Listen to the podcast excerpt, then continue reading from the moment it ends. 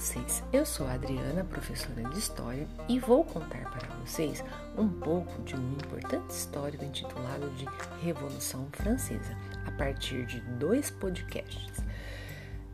Este fato histórico ocorreu a partir de 1789 com a queda da Bastilha e perdurou por cerca de 10 anos, mudando completamente a estrutura da sociedade francesa, que era pautada pelo antigo regime.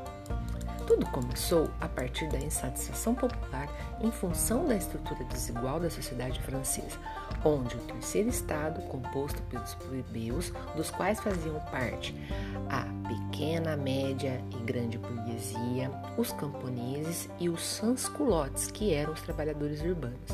Este segmento, o terceiro estado, começou a movimentar-se, reivindicando melhores condições de vida, a partir dos ideais iluministas de igualdade, liberdade e fraternidade. A crítica à situação econômica, às vésperas da Revolução, exigia reformas urgentes e gerava uma grave crise política. Ocorreu uma onda de falências acompanhada de desempregos e queda de salários, arruinando o comércio nacional. As crises econômicas se juntaram às políticas, pois haviam severas críticas ao absolutismo francês. Assim, dentre as questões, havia a pressão externa para que o primeiro estado, formado pelo clero, e o segundo estado, formado pela nobreza, passassem a pagar impostos. Vale lembrar que o terceiro estado, que correspondia a 97% da população, era o único segmento a pagar imposto e que sustentava toda a estrutura da sociedade daquele momento. Pressionado pela crise, o rei absolutista Luís XVI convoca a Assembleia dos Estados Gerais. Era uma reunião formada pelas três divisões da sociedade francesa, com os seus representantes. O primeiro estado, composto pelo alto e baixo clero, o segundo estado, composto pela nobreza, e o terceiro estado, composto pelos plebeus. Apesar da importância da convocação dessa assembleia, o sistema de votação não era justo, pois o terceiro estado, mais numeroso, pressionava para que as votações das leis fossem individuais e não por estado. Somente assim o terceiro estado poderia passar normas que os favorecessem, uma vez que o primeiro e segundo estado sempre se uniam, ficando a votação dois contra um. No entanto, o primeiro e o segundo estado recusaram esta proposta e as votações continuaram a ser por estado. A fim de colocar sua insatisfação com o sistema injusto de votação, o terceiro estado reuniu-se no Palácio de Versalhes, separando-se da Assembleia. Em seguida, autoproclamaram-se representantes da nação, formando uma Assembleia Nacional Constituinte e jurando permanecer reunidos até que ficasse pronta a primeira Constituição da França.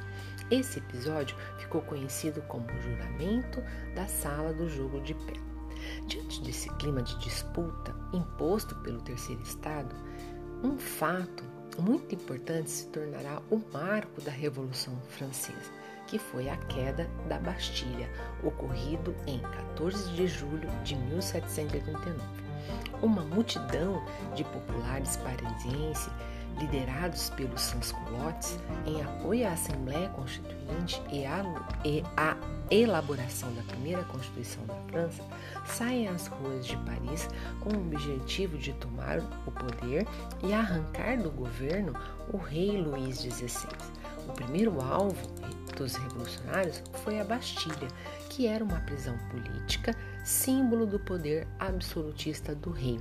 Assim, a queda da Bastilha, na verdade, foi um momento de grande tensão política e social que marcou o início do processo revolucionário, pois a prisão foi destruída pelos populares, seus presos libertados e todas as armas e munições que havia naquele local foram confiscados por estes revolucionários.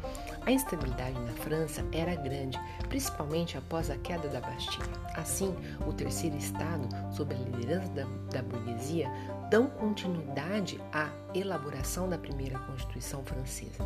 Lembre-se, Constituição são as leis máximas de um país, ou seja, é o conjunto de leis que regem e organizam todo o país.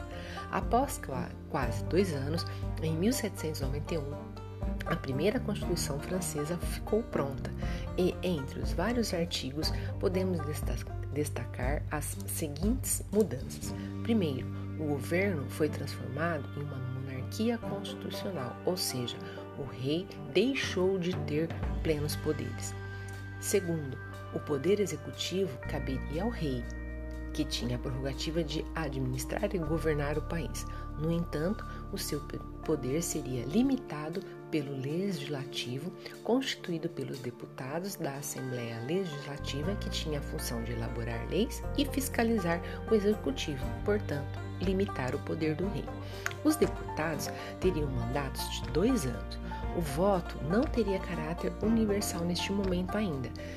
Para ser é, eleitor, tinha que ter uma renda mínima. Assim, o voto passou a ser censitário e não universal neste momento. Foi suprimido, ou seja, deixou de existir os privilégios e as antigas ordens sociais do antigo regime, ou seja, primeiro, segundo e terceiro estado, e todos passaram a ter as mesmas condições de direitos. Foi confirmada a abolição da servidão e a nacionalização dos bens eclesiásticos da Igreja, ou seja, o fim do feudalismo ocorre neste momento com o fim das obrigações serviis. No entanto, uma incoerência diante do lema iluminista de igualdade e liberdade foi mantida. A escravidão nas colônias francesas foi mantida. Bem, esta foi a primeira parte da Revolução Francesa. Semana que vem eu conto mais sobre este importante e instigante momento da história e cheios de reviravoltas e que marcou o início da era atual, ou seja, a idade contemporânea. Beijos e até lá!